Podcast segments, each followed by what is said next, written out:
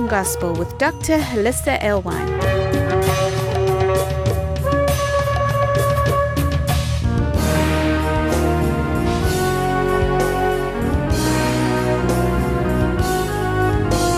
Join us around our Shabbat dining table as we explore the Torah portion.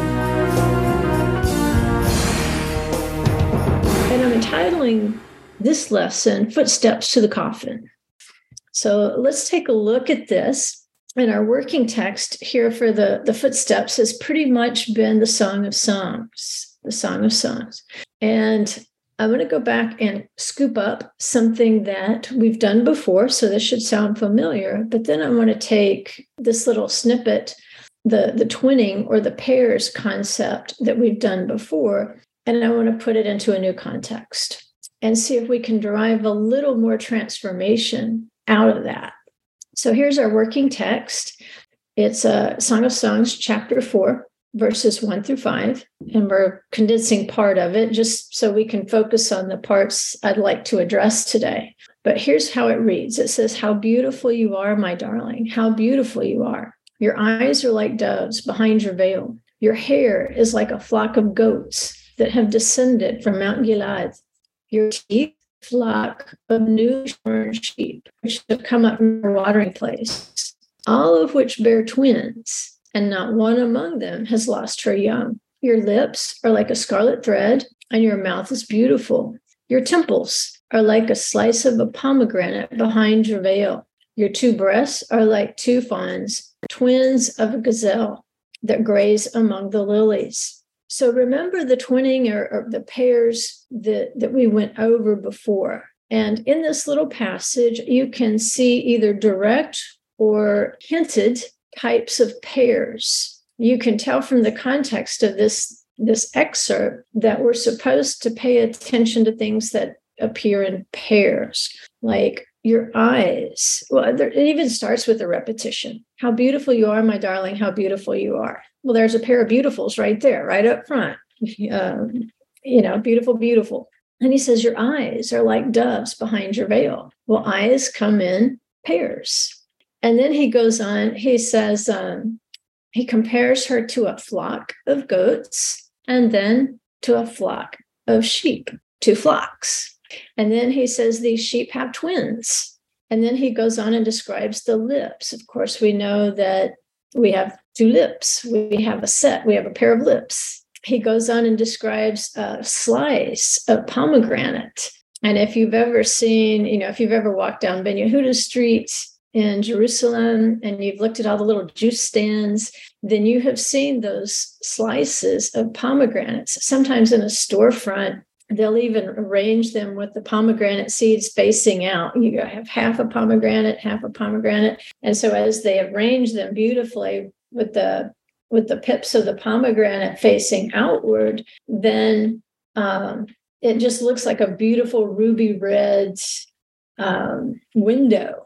And, and, of course, there's it, has, it shares a similarity with something else. It, it goes on and it says your two breasts are like two fawns twins of a gazelle. And if you'll remember way back when we were studying Song of Songs, as we looked at this imagery, we realized that the two breasts being referred to here referred to the two tablets of the Torah. They also said there's a significance here that applies to Moses and Aaron together as kind of the twin representatives of the Torah, messengers of the Holy One.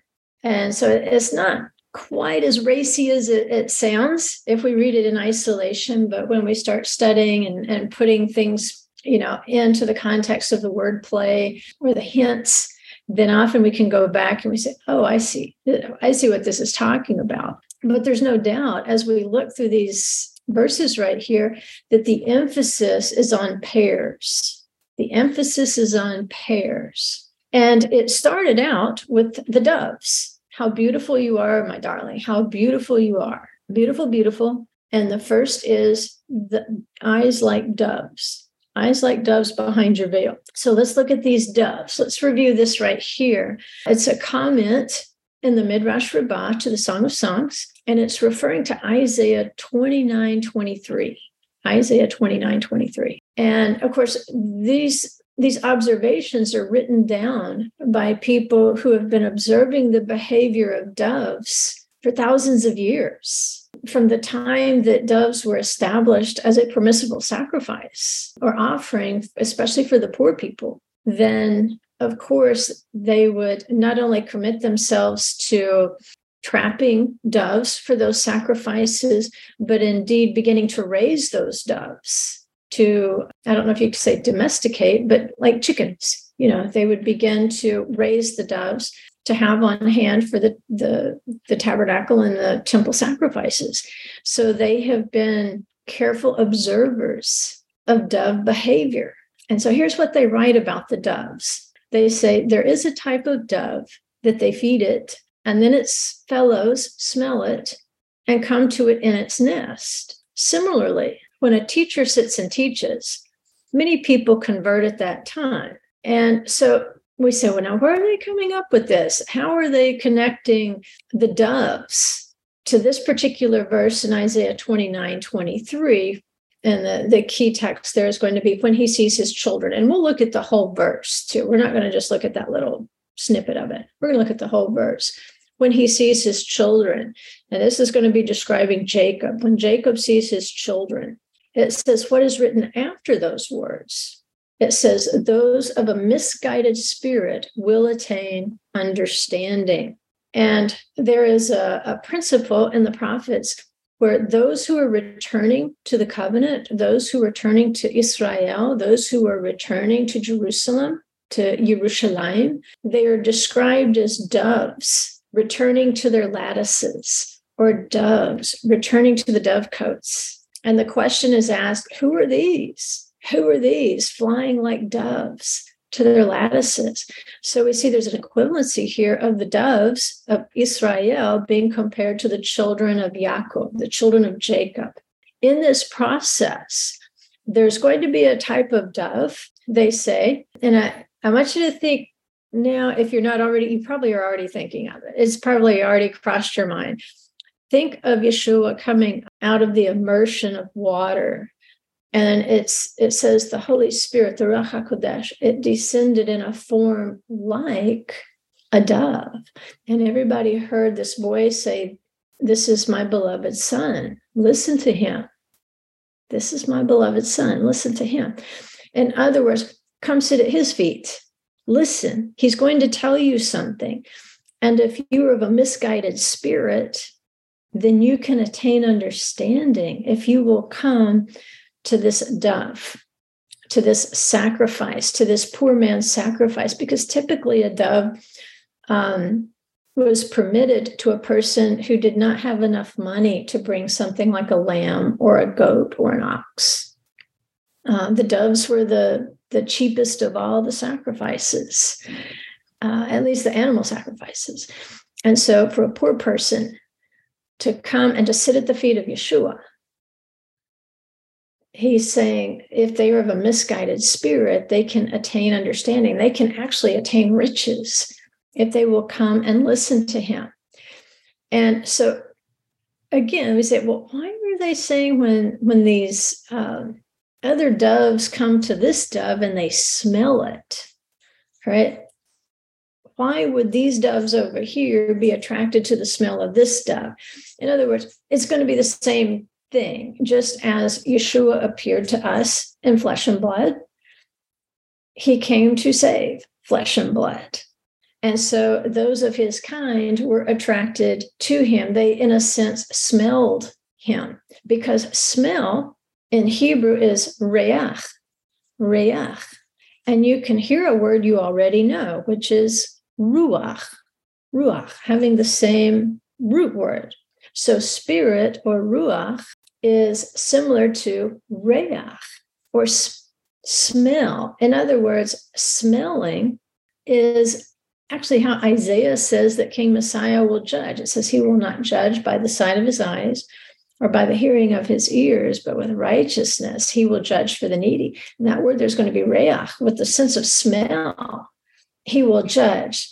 It's saying that through the power of his spirit, he's going to judge he's not going to believe what he sees in the natural realm. he's not going to hear what only a natural ear can hear. But with spiritual eyes and with spiritual ears, he's going to engage this judgment. And so as we sit at the, the feet of this dove, of this teacher, Yeshua, who is the Father's beloved, he will emit an odor. There will be a spirit about him. And that odor that, that he emits, that spirit, is going to attract those who want to feed upon his words. They don't just want the words, but they want the spirit behind the words. So it's there's there it's very kind of almost poetic the way that they put these words together to help describe as it kind of takes us from Isaiah where it talks about how uh, Messiah will judge all the way to this incident where the Holy Spirit descends like a dove and then takes us, you know, to those places where Yeshua sat and taught, uh, where the crowds would come and listen to him teach, or when he would draw aside and he would instruct his disciples, you know, in a more intimate way. Uh, he would take the smaller groups because sometimes he would say, you know, guys, I teach in parables because there's some people I don't want to understand what I'm saying. I want you to sniff this out.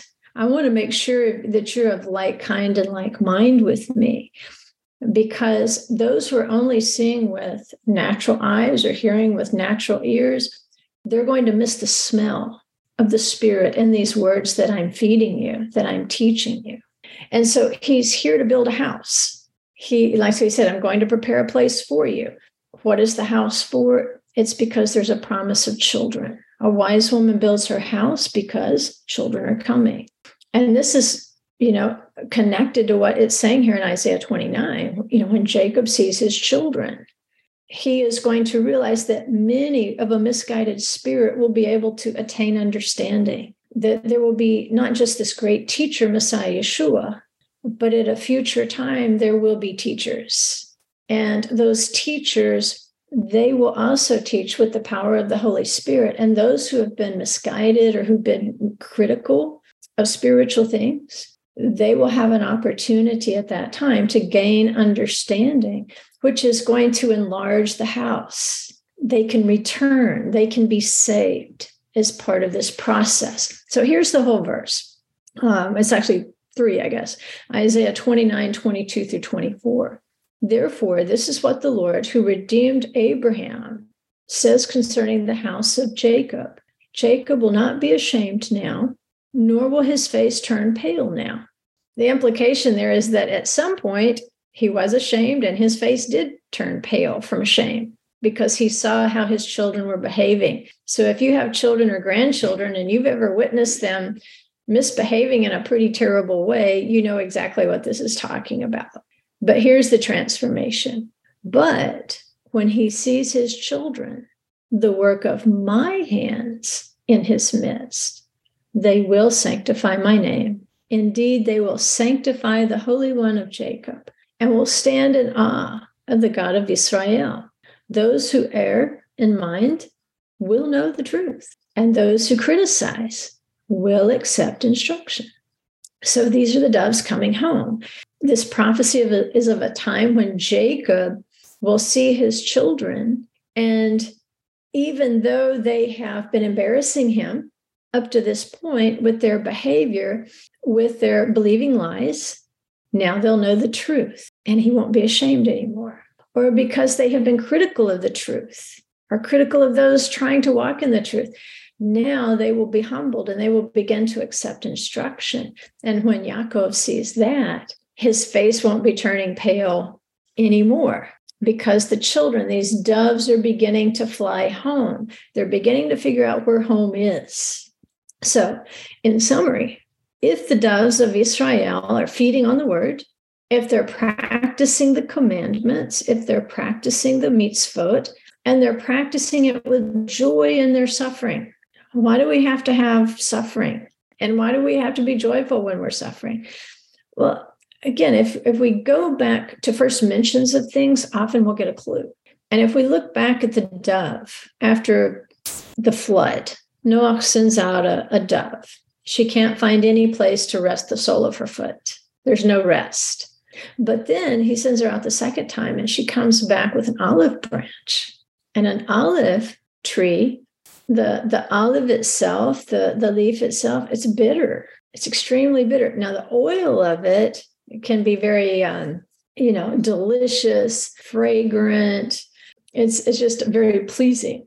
But how do you get the oil? You don't get the oil from just picking a leaf. You don't get the oil from just picking a branch. There's a lot of work involved. There's a lot of crushing involved if you're going to extract this beautiful ointment out of the olive. And that's where I want to go. How would we get the beautiful ointment out of this bitter olive?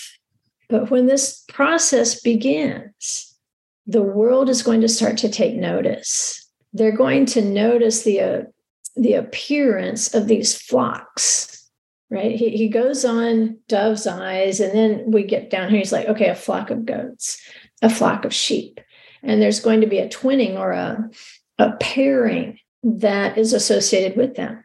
And so he says, when these children begin to be instructed, when they stop criticizing the things of truth, when they humble themselves to receive the truth, when they're willing to do the suffering that goes with accepting and walking in the truth, because there is no truth you can walk in that won't cause suffering.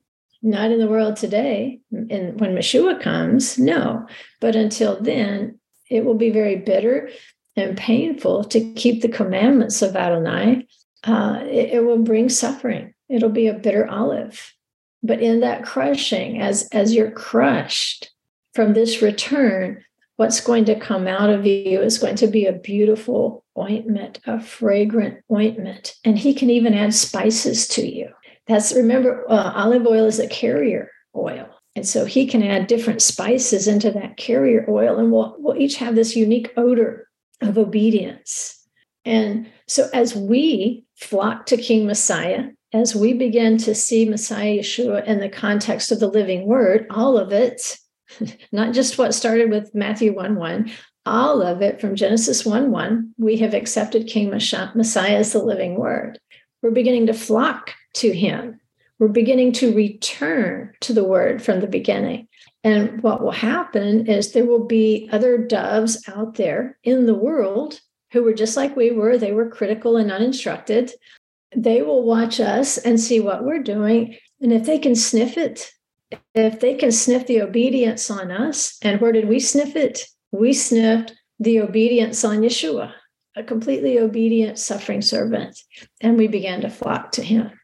When they see us suffering with joy, I think there's going to be way more doves who can be attracted to us, who can then walk with us to the palace of King Messiah which is said to hover just above the land of Israel. So I have no doubt that something was happening in the Garden of Eden in the third heaven when Yeshua came up out of that water and the Spirit descended like a dove. I have no doubt that something awesome was happening just above their heads of everybody watching, that there was activity up in that realm, that there was celebration up in that realm. And imagine the celebration when one of us turns and we kind of sniff out a commandment and we say, hey, you know what? I think I've, I should have been doing that. Let me go learn about that. Let me be instructed in that. Let me not be critical of that. Let me follow. Let me follow Yeshua. Or, you know what? Maybe I shouldn't have been doing that. It's starting to smell a little stinky. And so we turn away from doing that stinky thing because we're prohibited from doing that with the commandments.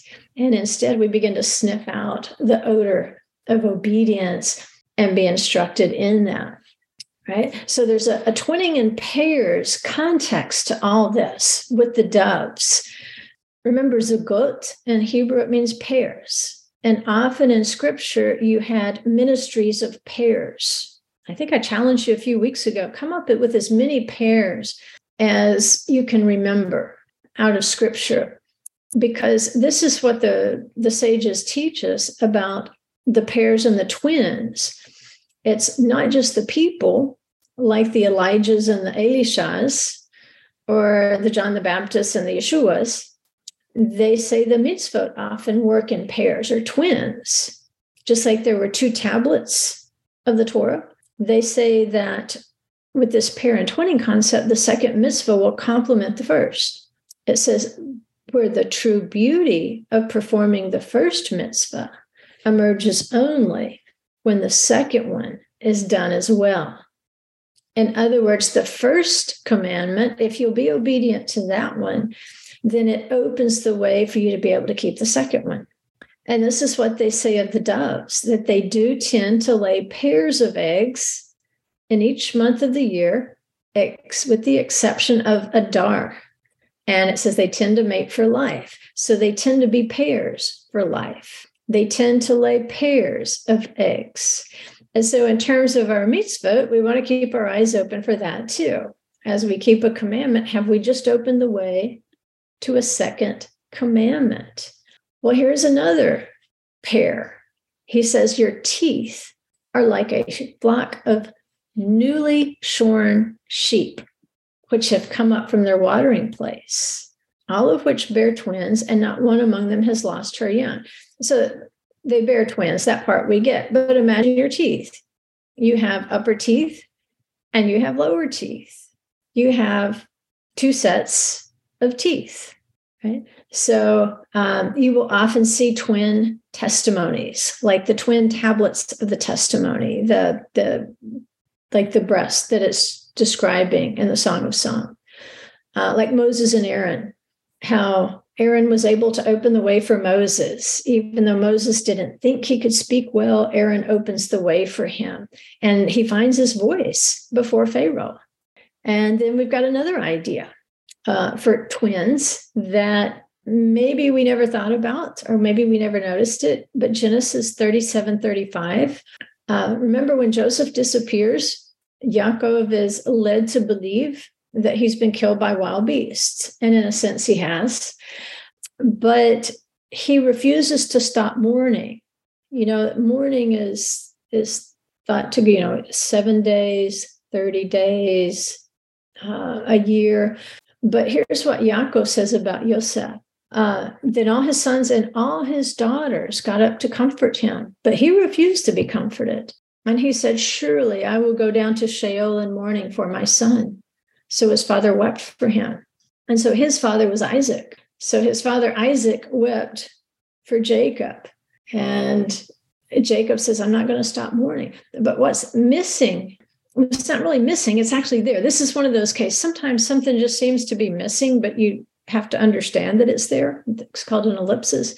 Here, there's no ellipsis. It's specifically stated. It says, then all his sons and all his daughters well, we all know about Dina. She's perhaps the only one that's mentioned with a story. But right here, there are multiple daughters. And you say, well, that's probably daughters in law. Well, where did they come from? We don't know. We don't know specifically where the, the 12 tribes got their wives, except, you know, for a couple of them. We know where Judah got his wife. We know where Joseph got his wife. But for the rest of them, we're a little bit in the dark as to you know who they married but the tradition the jewish tradition as they're reading this and saying okay we have to accept this at face value there were more daughters born to jacob so they believed that for each of the 12 sons there was a corresponding twin and perhaps Dina was a twin to one of the others. You know, I think the greatest candidates there, uh, even though it seems like she's born at the end of a, you know, of a line of brothers, sometimes chronology is not exact with scripture. It's it's not trying to be exact. It's trying to make a point sometimes. But it, it could be that maybe Dina was a twin to Shimon or Levi because those two brothers are particularly upset uh, about the treatment that she has received. We don't know. We don't know for sure if she was a twin or wasn't a twin. Something to think about. But the idea that the brothers um, had a twin sister each time. That's also something to think about. Who were these daughters? And so our song goes on. It says, Your lips are like a scarlet thread, and your mouth is beautiful. So there's a strange word for mouth there. It's not peh, like we would expect it to be. We've got the twin lips, it's like we had the twin teeth, but the mouth is a midbar a midbar, which means a wilderness. It says your mouth, or in the wordplay, and your wilderness is beautiful. So if we put this back into the context of what is known about the wilderness, the midbar, we know that uh, Israel came out of Egypt and they spent 40 years in the wilderness. And it's as though they were being beautified. Uh, there was a lot of dead stuff getting cut off. There was a lot of Egyptian stuff that that had to be removed and left in the desert. But by the time that the children of Israel come up from the wilderness to cross over to their inheritance in Israel, they have been beautified. We know that that is a generation of obedience. And so they're fitting very much the description here of the Song of Songs. They are beautiful in their obedience. And that obedience even lasts into the generation of Joshua, Yehoshua. So from the, the play on word, we can derive a significance, a prophetic significance that this beautiful beloved is a, a description of Israel. And she's ascending from the wilderness to her inheritance in the land. And as we've studied in the footsteps of Messiah, we know that there was a Egypt and wilderness past, but the prophets talk about an Egypt and a wilderness that would occur in the future, which we are now in. We are now in the wilderness of the peoples. It's called the wilderness of Egypt or the wilderness of the peoples. That's the wilderness we're in again. So we have a chance where we are now in this wilderness to become beautified like this beloved. Yes, we're in the midbar, but our mouths, our lips and our mouth, this experience, it can be part of the process of beautifying us and turning us into a generation of obedience to the commandments, being a people who can sniff out the pleasant aroma of obedience. So as Israel emerges from the wilderness with King Messiah Yeshua, just like the, the generation coming up with Joshua after Moses, King Messiah will be at our head. And, you know, with that, it's we're turned into an army. We become very powerful because of the transformation of obedience. If you want an army to lose power, then let them stop obeying commands, right?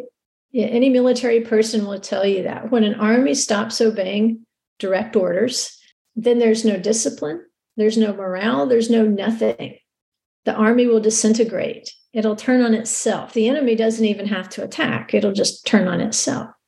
But those who obey the commandments, those who proclaim the word, those who have been transformed from being uninstructed, critical people, and now they are instructed in the word and they are not critical of truth, now they become a mighty army because now they know how to obey a direct order. They know how to obey a commandment. It makes them cohesive. And uh, Psalm 68 11 describes this army. Uh, because remember, in Song of Songs, the Israel is referred to as uh, like a bride, a woman. Well, here's what Psalm 68 11 and 12 say it says, The Lord gives the command. The women who proclaim good news are a great army. Kings of armies flee, they flee. And she who remains at home will divide the spoils. In other words, no matter what your role is in this army of obedience, whether you're actively out there chasing down the enemy or whether you're taking care of the home front so that the enemy doesn't creep into the into the house you're part of a mighty army of obedience and so he's saying, ladies, proclaim that good news, proclaim that gospel. Remember when they came up from the wilderness, the daughters of Zelophehad had to come back to Moses and the judges and say, hey, remember us?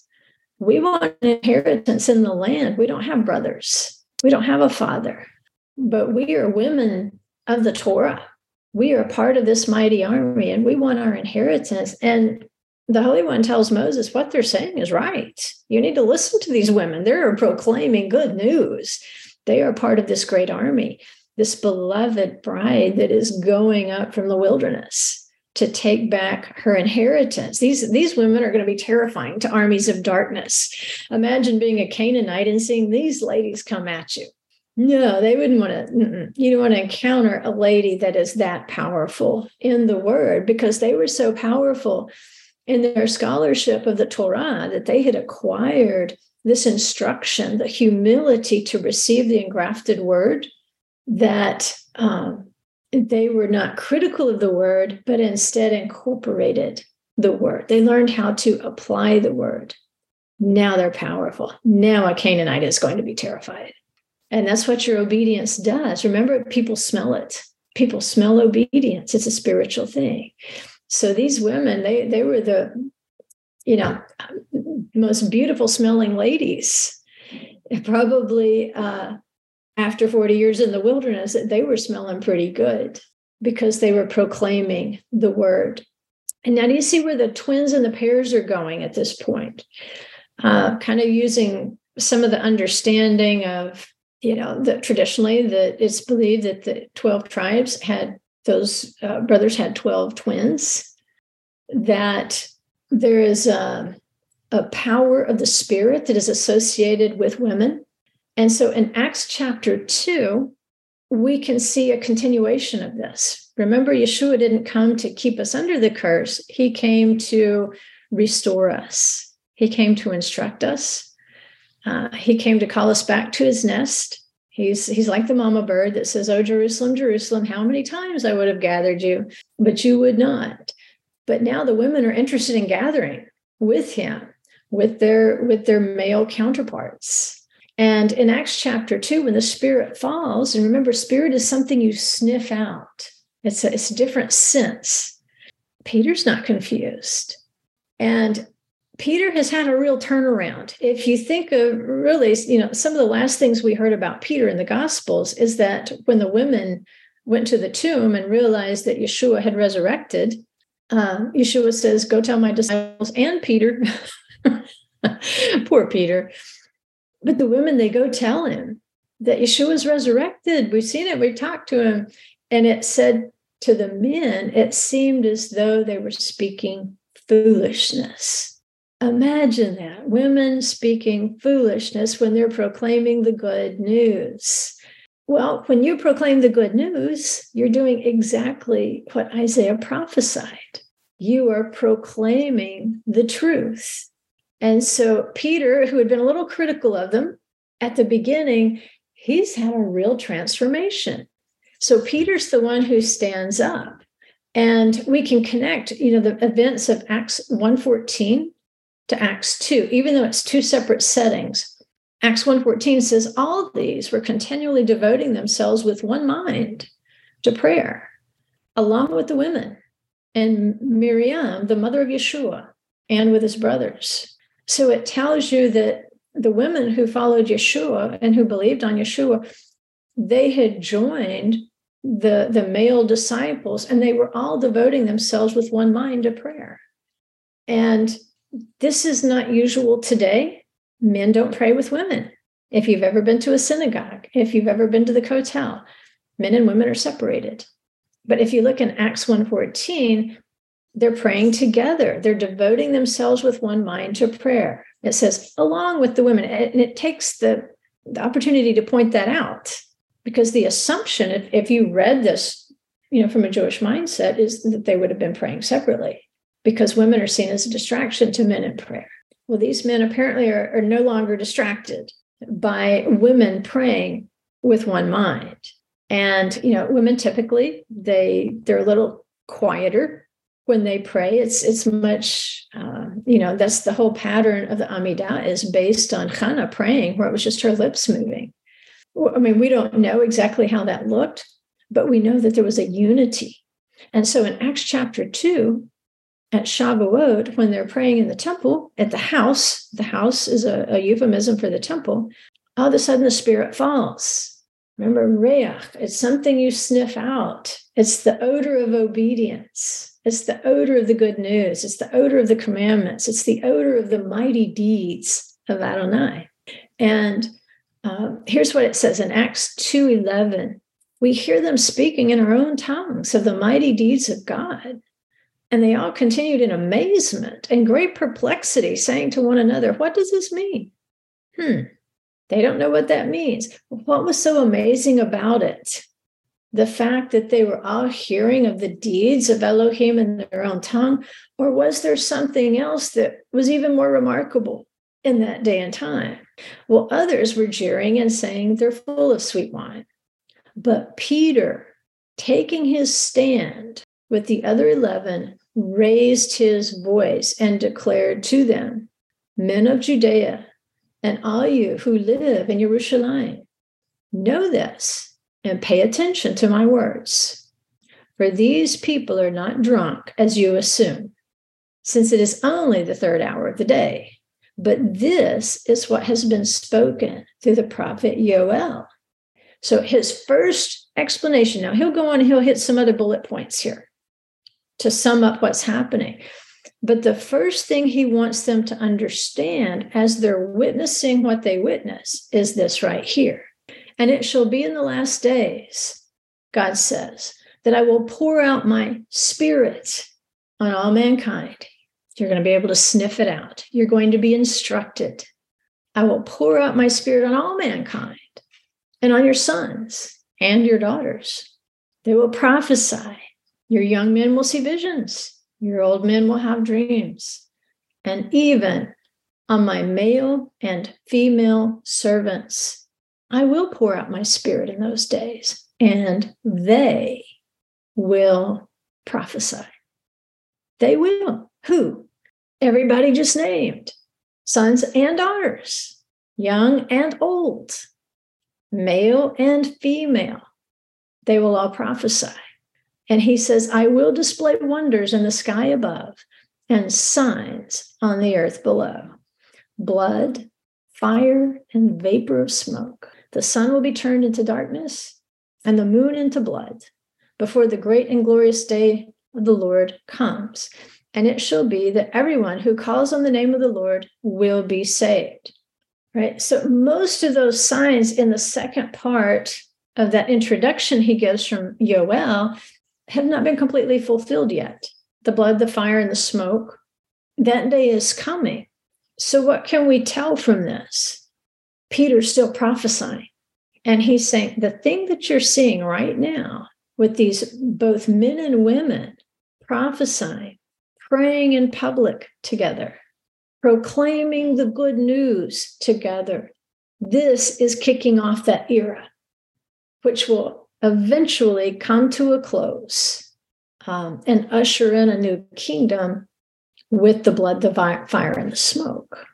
And there's a twin, there's a pair that that pops up in a very significant place because it's not like Yeshua is just telling Martha, you know what, Martha, Miriam is sitting here at my feet, learning with my male students, and serving people is good. But Miriam has chosen the better thing. She's chosen to hear the word and to be instructed in the word instead of having a critical spirit. Imagine if, if that was in Martha's mind, if that passage from Isaiah was in her mind, you know, about the children coming home. And she has the context for somebody being instructed who wouldn't have been instructed or who refused to be instructed and somebody who would have a critical spirit would no longer have a critical spirit. That that would have been a, a unstated rebuke if he was drawing her attention to that particular passage. And you know, knowing how little is really written about women in places of pl- public prayer and prophecy and proclaiming the word, I'm sure that Martha knew this. And I'm sure it had a profound effect on her, her because I'm convinced she was right here in this group. I think that was a, a life changing moment for her, not just for Miriam. I think it was a life changing moment for Martha. And um, I believe she was just praying and prophesying and proclaiming the good news right here in Acts chapter 2 with the rest of them. So let, let's go on. It says, How beautiful you are, my darling. How beautiful you are. Your eyes are like doves behind your veil. Your hair is like a flock of goats that have descended from Mount Gilad. All right, so like I said, we're going to have this in at least two parts, maybe three. Next week, we'll probably get into not just the hair like a flock of goats, I want to go back and look at the women who anointed Yeshua with the oil. I want to look at the one who washed his feet with her hair. And I want to look at the one who anointed his head with oil because we, we pretty much have two alabaster boxes. And the fact that the, the vial was alabaster is going to make a difference. Uh, it's going to have a context for us. It's going to be exactly like the verse says How beautiful you are, my darling, how beautiful you are. And then it, it does another little twin here. Your eyes are like doves behind your veil.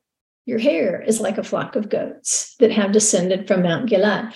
Well, a veil holds back hair. It's it can take different forms. In Hebrew, it's tzima, but typically it's going to restrain your hair in some way. How that would look, you know, in modern times, maybe it's just a hair clip, you know, it's something that holds your hair back. In ancient times, there, you know, there would have been more hair that would have been held back with the veil.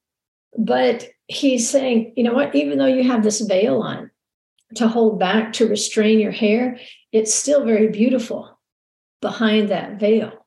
We want to unpack that. But first of all, we've got to figure out where Mount Gilad is. Well, we know where it is. Of course, it's it's up in the north. It's up in the heights up, you know, around the area we would know as the Golan Heights. It's a high elevation. So the idea of goats coming down from Mount Gilad, and of course, there's the balm of Gilead too, the balm of Gilad. Uh, so there's uh, another significance for us that it's like a medicine that these goats uh, are either bearing healing balm or they have been healed with this balm of Gilad. So they're they're streaming down. And uh, again, that, that Hebrew word for descended in modern Hebrew is used to for surfing. It's, it's, and ever since I read that, I thought, all I can see right here is a flock of goats surfing down a mountain. but that's modern Hebrew. They didn't have surfing goats back at when Song of was written that I know of. Who knows? Who knows what shepherds did to their goats on the mountains? Maybe they they made surfboards for them back then. But we want to ask ourselves: Yes, there is a Mount Gilad, a literal Mount Gilad, but is there another significance to Mount Gilad? Is it possibly pointing us to another mountain in terms of symbolism? And I think it is. So we can go back again to where words are used before. And for this particular word, we want to go back to Genesis 31 48. And this, remember, is where Laban has chased Jacob and his family. Jacob's trying to return home. And after three days, somebody lets Laban know, uh, you know, Jacob and his family are gone and they've got a three day head start. Well, Laban is traveling much lighter and he chases them down. And so uh, he catches up to them at a place that he names Galad. And here's what he says you know, they, they mound up the rocks at that place. And he says, This heap is a witness between you and me this day. Therefore, it was named Galad. Galad. Now, Galad is uh, spelled the same as Gilad. It's just voweled differently. You can look at the vowels and tell, but it's spelled the same. Galad, Gilad. So you just break the word in two, into its two parts, and you'll have Gal. And you're familiar with Gal because you've heard of the Galilee.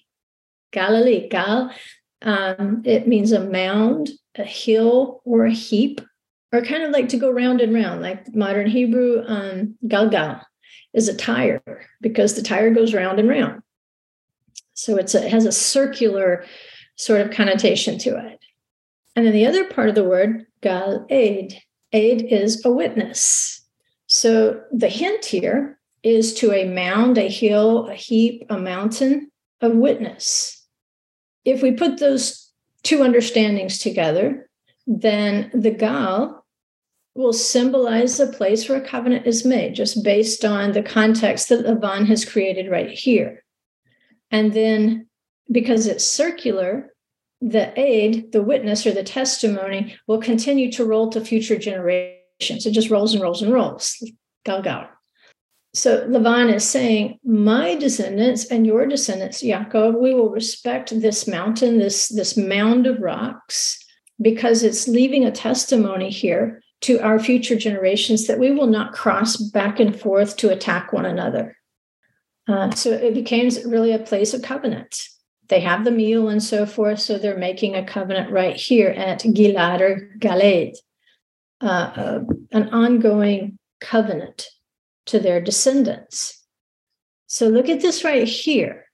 Remember, um, associated with Mount Sinai is going to be an affirmation of a covenant between the beloved Israel and the Holy One of Israel. And so the, the greatest commandment that they received was Shema Israel, Adonai Eloheinu, Adonai Echad. Adonai Eloheinu, Adonai Echad. Hear, O Israel, Adonai, our God, Adonai is one. Well, if you look at the Hebrew text here, you can see that two of those letters, the two of those Hebrew letters in that phrase, are oversized as they're written. They stand out.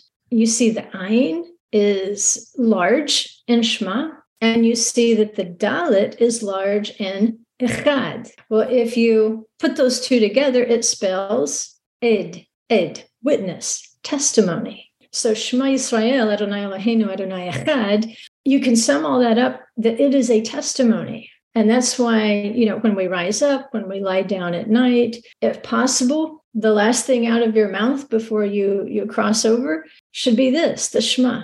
It, it's kind of an identity thing. It's, it's it gets hardwired into you after a while. So the significance of it is that this statement of the Shema affirming that Adonai is Elohim. He is the creator. There is none over him. There is none other than him. And Yeshua said, This is the greatest commandment. So it continues to be a witness to the covenant generation after generation. It just keeps rolling. So if the, the Shema is being passed down from generation to generation, is if it's rolling on through as a witness, then we can connect it directly to Mount Sinai where they received the commandments, where they became the witnesses of the commandments. So a flock of goats coming down from Mount Gilad, we can say is like a flock of goats surfing, a flock of goats descending in, in big numbers from an ongoing testimony of witness that the children of Jacob, remember it says, he will no longer turn pale. He will no longer be ashamed when he sees his children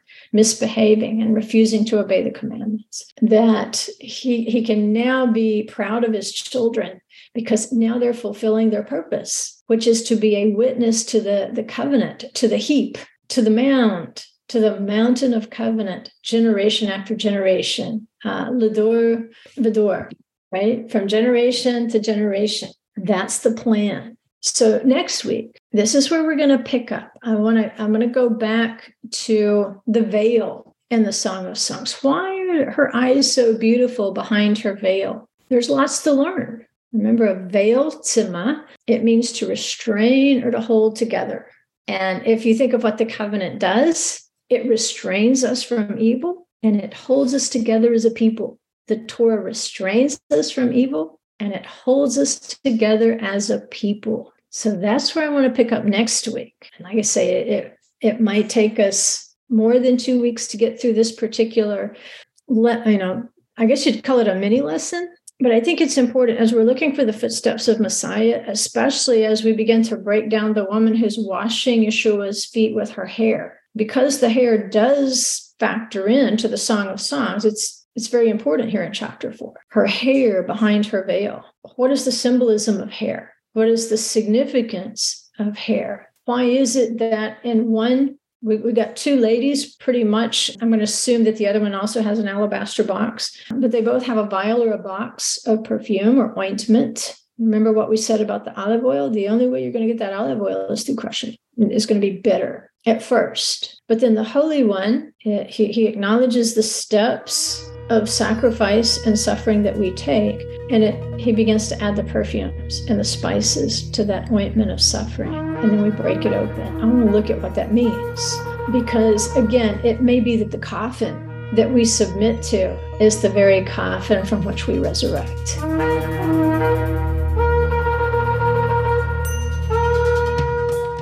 Thank you for exploring the Torah portion with us.